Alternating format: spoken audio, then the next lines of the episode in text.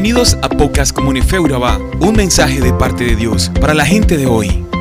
Una forma práctica y sencilla a través de la cual podemos llevar la enseñanza a nuestra vida diaria y una oración en la que pedimos a Dios que nos ayude a guardar su palabra en nuestros corazones y hacerla parte de nuestra vida. Bienvenidos.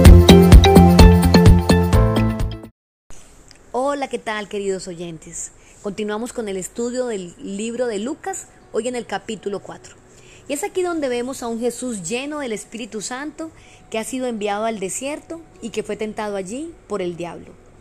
Habla la palabra de que habiendo ayunado 40 días. Y es que en este capítulo Jesús nos da el ejemplo de cómo luchar ante la tentación. Muchas veces queremos luchar con nuestras propias fuerzas, pero debemos hacerlo es a través de la palabra, confrontar al diablo, confrontar la situación, confrontar nuestro pensamiento con la palabra. Observa cómo a través de los tres ejemplos de las tentaciones que recibió Jesús podemos ver que él cita a la Biblia para lograr vencer la tentación, es decir, que cambia los pensamientos inadecuados por la verdad de la palabra. Y es que la Biblia es un arma fundamental en nuestra lucha contra las tentaciones y por ende contra el pecado. Pues desde allí es que el poder coercitivo de Satanás se contrasta con el poder de Dios. Y este poder actúa cambiando a las personas de adentro hacia afuera. Las tentaciones no parecen ser malas en sí mismas, pero la realidad es que Satanás estaba ofreciéndole a Jesús cumplir su misión en el mundo por el camino fácil o por los medios ilícitos. El plan de Dios era distinto, la obediencia era importante para él. Y esto me lleva mucho a recapacitar en la forma en que muchos de nosotros queremos abordar nuestros llamados, sea como empresarios, sea como trabajadores, sea dentro del liderazgo de una iglesia. Pues a veces queremos tener las pautas y los pasos que ha realizado otra persona para nosotros simplemente replicar el modelo y creer que vamos a obtener los mismos resultados. Pon atención en esto. Lucas 4:18 dice, el Espíritu del Señor está sobre mí, porque me ha ungido para llevar la buena noticia a los pobres. Me ha enviado a proclamar que los cautivos serán liberados, que los ciegos verán, que los oprimidos serán puestos en libertad y que ha llegado el tiempo del favor del Señor. Dentro de nuestra cultura existe una firme convicción de que la forma en que hacemos las cosas es la que determina el éxito o el fracaso de un emprendimiento. Y no te estoy invitando a que no planees, no te estoy invitando a que no tengas una estrategia. De hecho, hay una frase muy conocida que dice que si fallas al planear, planeas al fallar. Y tiene que ver con hacer las cosas con excelencia. Sin embargo, cuando las cosas no han funcionado y nosotros queremos analizar minuciosamente lo que hemos hecho desde el punto meramente terrenal, es un paso en el que nos equivocamos. Y a veces esta mentalidad se traduce en interminables seminarios, talleres, conferencias, donde aprendemos cuáles son los pasos para lograr determinados resultados en nuestras empresas, familia e incluso congregaciones. Un ejemplo típico de esto es que seguimos en redes sociales a iglesias multitudinarias, a empresarios con unos éxitos muy muy latentes y creemos que al seguir los pasos que ellos nos dan tendremos los mismos resultados. Un ejemplo típico de esto es la euforia que existe por los pasos que dan las megas congregaciones o por los pastores que tienen grandes fuerza en las redes sociales. Es allí donde muchos maestros o líderes o gente que ha tenido éxito nos explican los procesos y los pasos necesarios para llegar a tener éxito en la iglesia, en la empresa y en la familia. Entonces, las personas que asisten a estas clases implementan con fidelidad y paso a paso lo aprendido.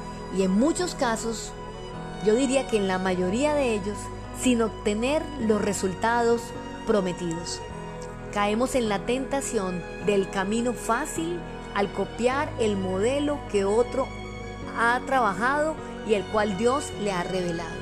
Nuestra reflexión de hoy nos lleva a pensar en el tema de la unción. El pasaje que leyó Cristo en una sinagoga en Nazaret menciona una larga lista de actividades que se le habían encomendado, dar, sanar, pregonar, poner en libertad, entre otras cosas. Todo esto tiene que ver con la implementación práctica del ministerio. La clave, no obstante, no está en las actividades, sino en el espíritu que unge, el respaldo que Dios le da al que está detrás del ministerio. Dos pastores pueden realizar exactamente las mismas actividades en sus congregaciones. En una de ellas, sin embargo, no hay resultado visible a los esfuerzos del líder. En la otra, sí los hay. Dos empresarios pueden tener a cabo la misma eh, mega, la misma visión, el mismo core del negocio, pero encontramos que uno es exitoso y el otro no. ¿Dónde radica la diferencia?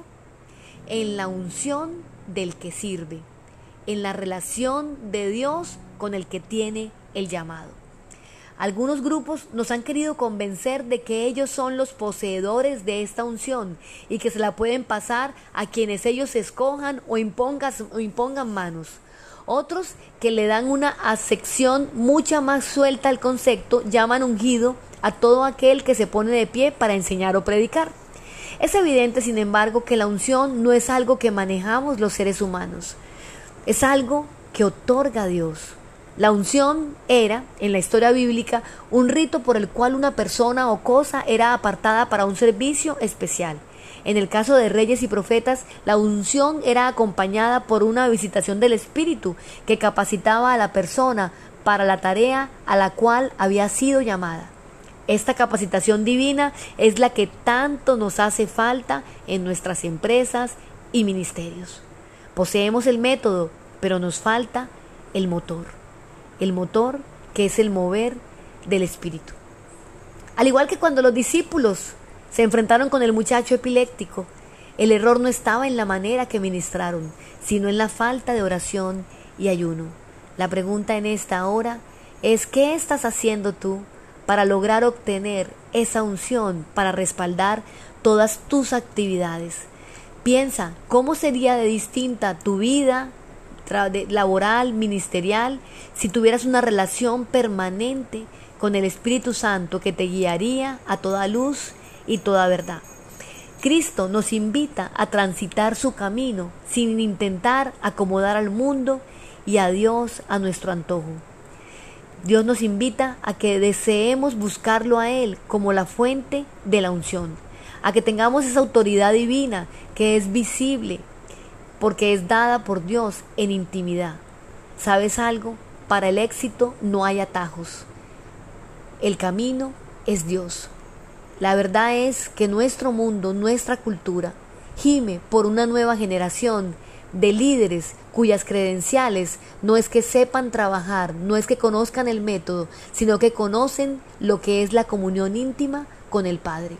Sobre los tales descansará la unción de lo alto. Señor, en esta hora nos ponemos de acuerdo para presentar delante de ti nuestras vidas. Anhelamos ser dirigidos por ti.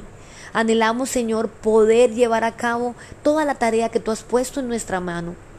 Ayúdanos a ser efectivos al tener esa relación y esa dirección diaria de ti. Descansamos en tu presencia y en tu poder. Dios te bendiga. Chao, chao.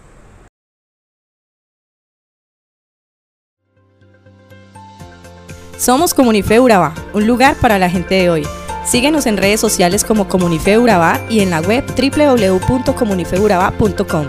Allí encontrarás todo un contenido digital reservado de parte de Dios para ti.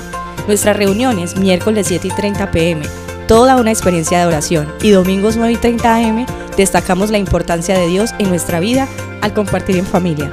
Te esperamos.